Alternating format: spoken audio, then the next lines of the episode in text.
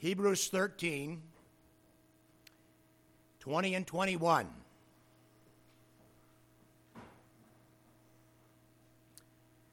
Now the God of peace that brought again from the dead our Lord Jesus,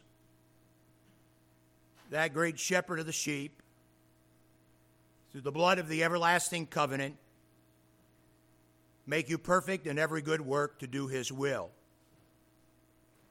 working in you that which is well-pleasing in his sight, through Jesus Christ, to whom be glory forever and ever. And all God's people say, Amen. Father, thank you for this opportunity to come to the end of consideration of the blessed book of Hebrews. We've learned much. We've considered much. We've thought thoughts that are so profound and high that we perceive that we don't perceive fully, and yet, thankfully, we are so glad for what you have done for us in Jesus Christ. Help us now as we seek to give due consideration to this blessed benediction that is clearly intended to be of strongest encouragement for thy people.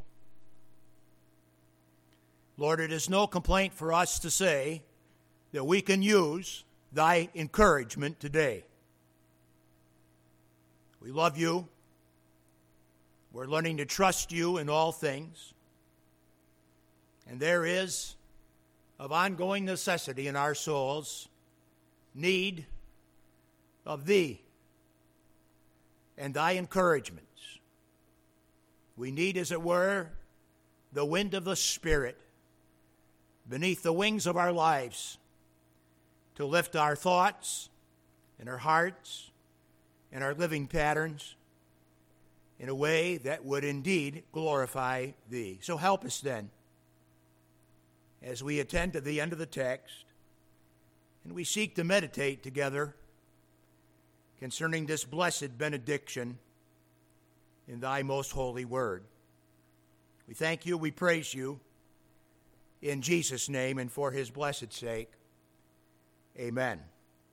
I remind you that this final section of Hebrews concludes this dynamic and blessed benediction, really one of the most dynamic and most blessed in all of the Scripture. The term benediction means an official pronouncement of blessing upon the people of God. And today we're working with that particular pronouncement of blessing as is recorded here in Hebrews 13, 20 and 21, particularly focused this morning on verse 21. Again, I focus your attention to the fact that the book of Hebrews ends with emphasis upon God's people praying, as is indicated at verse 18. Prayer is making requests for God's people, and benediction is making a pronouncement upon God's people relative to their blessing in the Lord. Both of those elements, prayer, request on behalf of the people of God, benediction, blessings pronounced upon the people of God, both of those elements come together here at the close of Hebrews in a rather stunning manner. It appears that the apostle had the high priestly blessing of Aaron, as recorded in number 6, on his mind, as he points once again to our superior high priest in Jesus Christ and seeks to pronounce blessing upon the New Testament flock of God along the very lines that have been lifted throughout the book of Hebrews. We ended each weekly preaching hour in the book of Hebrews with the reading of this benediction. Last week, we meditated on verse 20, and we looked at the God of peace, the resurrection of Christ, the shepherd of God's sheep, and the blood of the eternal covenant. Today, we're focusing upon the work of God carried forth perpetually unto completion, God's will to be done on earth now among his people, as in heaven ultimately, God's pleasure and God's glory forever. Verse 21, God make you perfect in every good work to do his will, working in you that which is well-pleasing in his sight, through Jesus Christ, to whom be glory forever and ever. Amen. We begin with God's work with and in the believer unto completion, which is the focus of the phrase, make you perfect, make you complete, or we might say it, get you done. The active verb here speaks of the action of God the Father, referenced as God, the God of peace, verse 20. The Father works through or by means of God the Son, Jesus Christ. The word in Greek, dia, speaks of instrumentality. God the Father works through the instrument of God the Son become man. Christ is the shepherd, and likewise the sacrificial sheep whose shed blood is the sole basis of the eternal covenant, ever and always on the mind of God from eternity past. This work of God anticipated in the plan of God before creation. This redemptive work of God through God the Son become man is astounding in and of itself. But the phrase at the beginning of verse 21 brings the stunning and the astounding topic of God's eternal plan together with a very personal plural pronoun. It says, make you perfect. Make you complete. Get you done. Years and years ago, I watched as Sherry first made cookies for the family, and she would always do the toothpick test, where you stick a toothpick in the cake or a toothpick in the cookie and put it in and pull it out, and if there's any gook on it, that's when I want the cookie, by the way, when the gook is still on the toothpick. But nonetheless, if there's any gook in it, well, then a few more minutes in the oven. Well, in a church like ours, we don't have any spiritual toothpicks. The only thing that I know, and I know for sure, is this. The only thing I know, and I know for sure, is this concerning you, and that is, you are not done yet. I know it. I know it of myself. I know it of you. If there was a Holy Spirit toothpick test, if there was, you and I would reveal that we were yet not done. But here you have a plural pronoun referencing every single believer in Christ. And the phrase clearly indicates that God is working with you and God is working in you all who name the name of Jesus Christ. His work is unto our perfection. The word perfect, as found here, has the idea of completing or making whole or getting done, as we've said, and is likewise associated with mending and framing.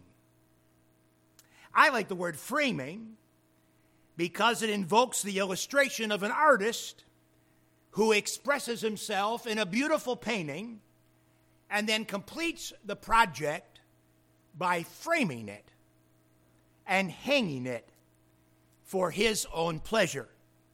In a similar vein, Paul said to the Philippians, "He that hath begun a good work in you will perform it until the day of Jesus Christ." When a person in the world says, "I've been framed," they mean that somebody has placed them into their agenda falsely by lies and evil action.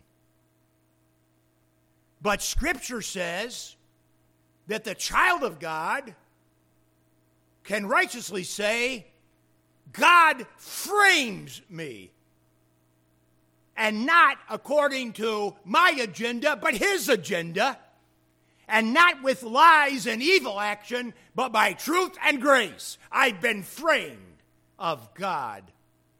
Wow. The framing of the believer by God places him or her into the blessed picture of all things Christ. This is the one eternal art project that will be duly hung on heaven's wall forever and ever. Amen.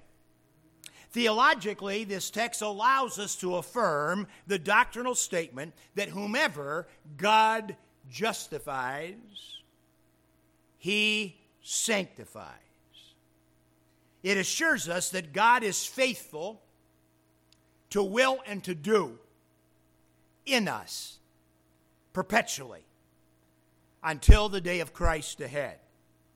We are talking about holy you, H-O-L-Y, holy you, holy, W-H-O-L-L-Y. In order to grasp the significance of this phrase, you need to think about these two words, holy, holy. Holy, H-O-L-Y, holy, W-H-O-L-L-Y. And the verse says that God works to make you holy, holy, or holy, W-H-O-L-L-Y, H-O-L-Y. We are blessed of God for faith and endurance by the guarantee that he works to get us done after the fashion of Christ. Now, if the Bible says that God is doing that, then I must believe that God is doing that. Amen?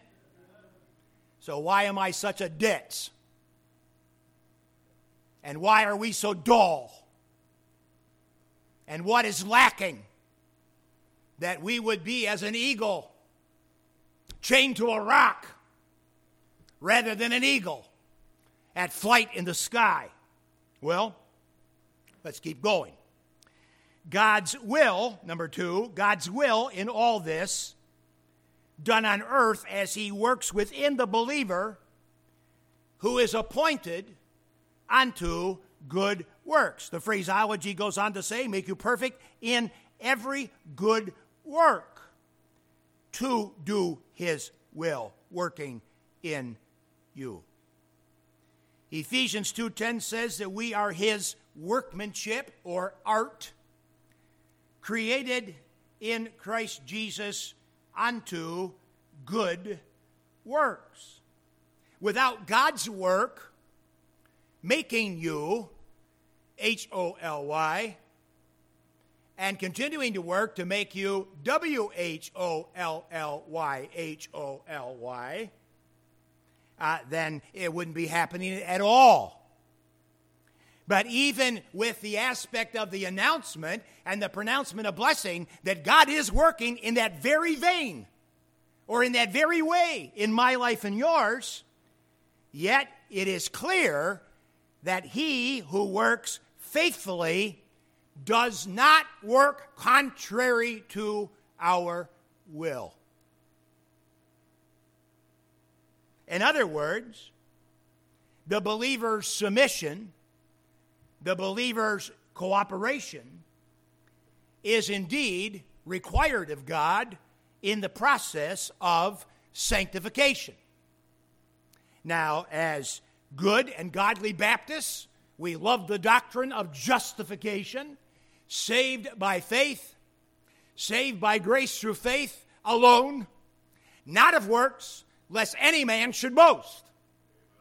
But that said, we must be careful, because the song we sing and the message we preach is indeed trust and obey, believe and behave, listen and live. I think you heard that before today.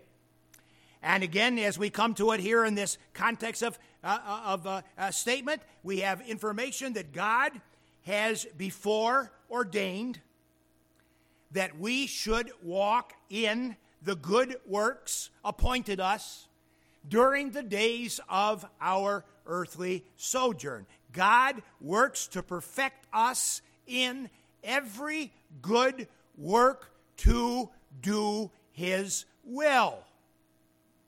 We have often tried to help you draw in mind the necessary distinction between doing good things and believers' good works. Any person, saved or unsaved, can do good things and often do good things. But only believers can do good works eternally appointed in the will of God. We pray, thy will be done on earth, knowing that it isn't done on earth by everyone as it is right now in heaven. Yet we can and must, as it were, cooperate, yield to God, so as to do the will of God here and now. God works in us that we might do his will. He's not working in us that we won't do his will. He's working in us that we would do his will, that we must do the will of God here and now, because God works to make it so. God does this with our cooperation and effort, not apart from our cooperation and effort. I read the other day in my devotions of that familiar account where Jesus goes into the synagogue and he sees the man with a crippled hand. And Jesus says, "Stretch forth thy hand." What did Jesus say? Stretch forth thy hand. Where's the power? Stretch forth thy hand. The word of Christ is the power of God unto the stretching forth of the hand. What if the man looked at Jesus and said, "Can't do that, I'm going home"? Did the man say, "Can't do that, I'm going home"? No. Jesus said to the man, "Stretch forth thy hand." And the man stretched forth his hand. Where's the power? Where's the ability? Where does it come from? All of God, all of God, all of God, but not apart from the stretching of the hand. Have you stretched your faith towards Christ? Have you been obedient to the Word of God in obedience? It is a profound thing, and it connects directly what we preached in the last hour concerning hearing the truth and doing the truth, responding to the truth in action. Let's add the next little phrase here. Make you perfect in every good work, to do his will, working in you that which is well-pleasing in his sight. God works with and in the believer to create actions and activities that bring to God pleasure and satisfaction. The Greek word euaristos is translated well-pleasing and speaks of that which is acceptable before the face of God. Acceptable before the presence of God is the exact same acceptance that is referenced in Romans chapter 12, 1 and 2. God does that which pleases him. It pleases him to work in believers who will bring to him pleasures in righteousness. I read another little thing in my devotion this week that impacts my thinking in this moment, and that is the two purposes of gold. Gold is certainly used to purchase things, but gold is also used to stick on your ears or around your neck or on your hand as a means to decorate you. And there's probably somebody here today that's got a little gold on their head or on their neck or in their ears or on their fingers. Not a bad thing. But the devotion that I read said this: none of your gold, none of your gold, none of your gold, none of your gold will buy you salvation. But after the gold of God has purchased your salvation, God would have you decorated in the gold of God given you. Just like a husband buys for his wife a gold chain that she might wear it to decorate her neck, so God of righteousness has purchased for you righteous life eternal that you might display in heaven his gold. Wear it now. Wear it now would be the thrust of the text in application. Next little phrase: make you perfect in every good work to do his will, working in you that which is well-pleasing in his sight, through Jesus Christ, to whom be glory forever and ever. This great work of God through Christ in us all, is aimed or directed or targeted for God's own glory and doxology. He is the recipient of all the glory. All the creative work is unto his glory. All the redemptive work is unto his glory. Because in fact, as Scripture says it, of him, and through him, and to him are all things. The thing we bring to God in all this, the only thing that we contribute, is a loving yield. A loving yield. The old invitation song, yet in the hymn book, sings, "Have thine own way, Lord. Have thine own way." God is the exclusive source of our salvation, and God is the exclusive source of our sanctification. When we talk rightly about salvation, we talk not about your works or mine at all.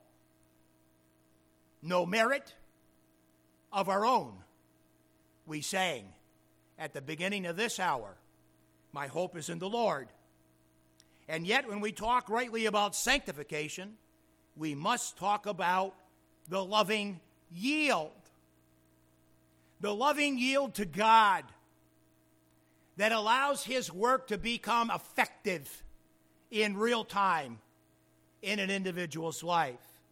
We are enabled by God's provision in Christ and the endowment of the Holy Spirit to refuse to yield our members as instruments of unrighteousness, but to yield, rather, ourselves unto God.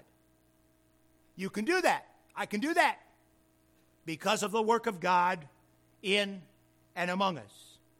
We do see sanctification as a process of holy making by the work of God and the loving yield of the child of God.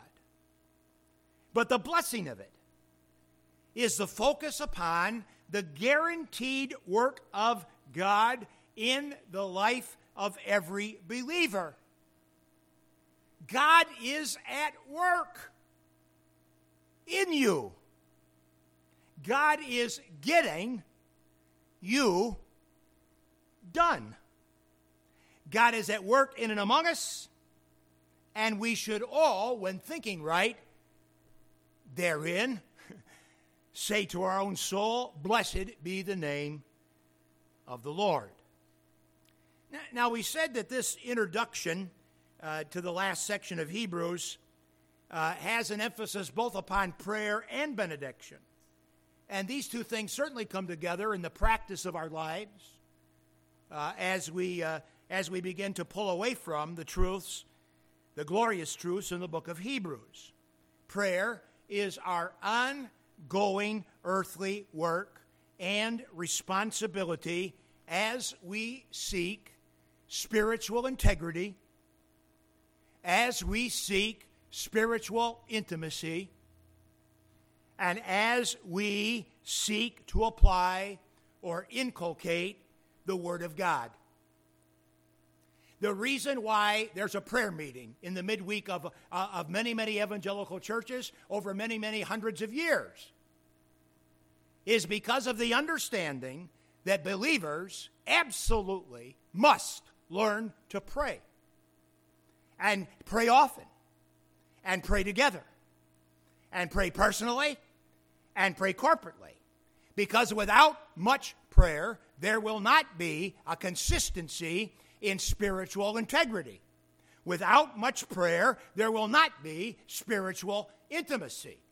Without prayer, there will not be the inculcation of the Word of God. And so you have, even at the end of Hebrews, the writer saying, "Pray for us," verse 18, because he wanted the local congregation to pray about his spiritual integrity and his spiritual intimacy and his inculcation of the Word of God as well as theirs. In contrast to prayer is this matter of benediction, the pronouncement of blessing upon the children of God solely construed upon the greatness and the goodness of God, past, present, and future. The great hope for me, the great hope for you is our great and good God. Our hopes, as we sang at the top of this hour, our hope is in the Lord. And the benediction focuses the mind upon the Lord. Most often in teaching and preaching ministry in the local church, we lay before the flock their God-given responsibilities and the necessity of their prayerful involvement in response. Much, if almost all, preaching and teaching ministry, like the book of Hebrews in the whole, is an exhortation.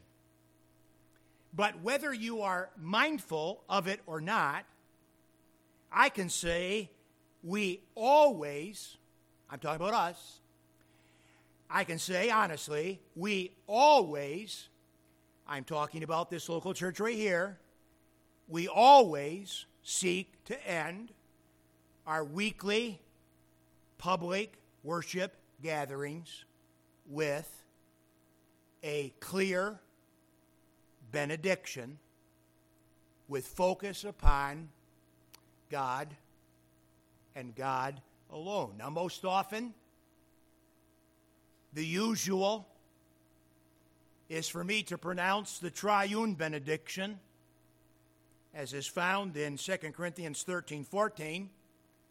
May the grace of our Lord Jesus Christ, the love of God, and the communion of the Holy Ghost be with you all. That pronouncement of blessing at the end of many services is to focus your heart and mind upon the guarantee of God's interest and God's work in this flock. We should have the greatest of prospects and hopes in the Lord because our hope is in the Lord, because our confidence is in God, and we invoke the name of the triune God week after week after week after week, and leave that to be the benediction upon the flock as we depart. Sometimes I like to change up the words and get a little bit away from the King's English, and I say, may the grace of the Lord Jesus Christ, the love of God, and the communion of the Holy Spirit. Because I don't talk about ghosts, must be honest. I don't talk about ghosts very often. And I still read it in my King James Version Bible, but that's about it. Other than that, I'm pretty much a ghostless speaker, if you know what I mean. But we deliberately call attention to the triune benediction, oftentimes at dismissal, so that our service hours end with the best thought for your blessing. And the best thought for your blessing is not you. The best thought for your blessing is your God. Hence, the use of a benediction. I read last week of the fact that God did not envision or ultimately elect that his children would live the pilgrim life. We hear so much about the fact that we are pilgrims and strangers that it's good to be reminded that God, in the glories of his mind, did not envision for us the pilgrim life. Indeed, Adam, before sin, was placed in a beautiful garden home. God always planned for us to be at home with him. We are now pilgrims. We are now sojourners. Because of the entry of sin and death into the world. But by faith, we have gone from darkness to light, from death to life. And you know that we call that salvation. Yet we know that he who did save us does save us. We call that sanctification. And we can define sanctification as the process by which God brings us home.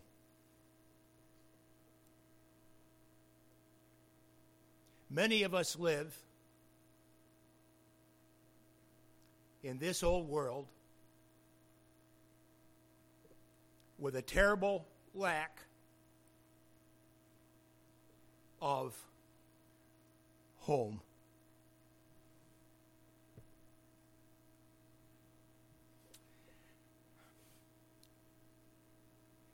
I'd like to be home.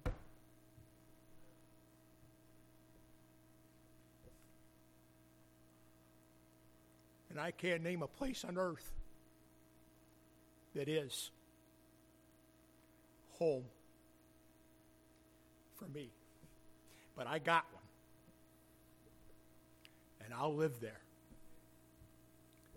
and that forever. Because God himself will get us home. So now you understand why we sang every week, let's talk about Jesus. We're not singing that this morning. And now I hope you understand why it is that we ended almost a year plus of study in the book of Hebrews by the reading of this benediction. Now unto him that is able to keep you from falling and to present you faultless before the presence of his glory with exceeding joy. To God, the only wise God, our Savior, be glory and majesty, dominion and power, both now and forever. And all God's people say amen. Amen. That is Jude's benediction that parallels Hebrews' benediction, both of which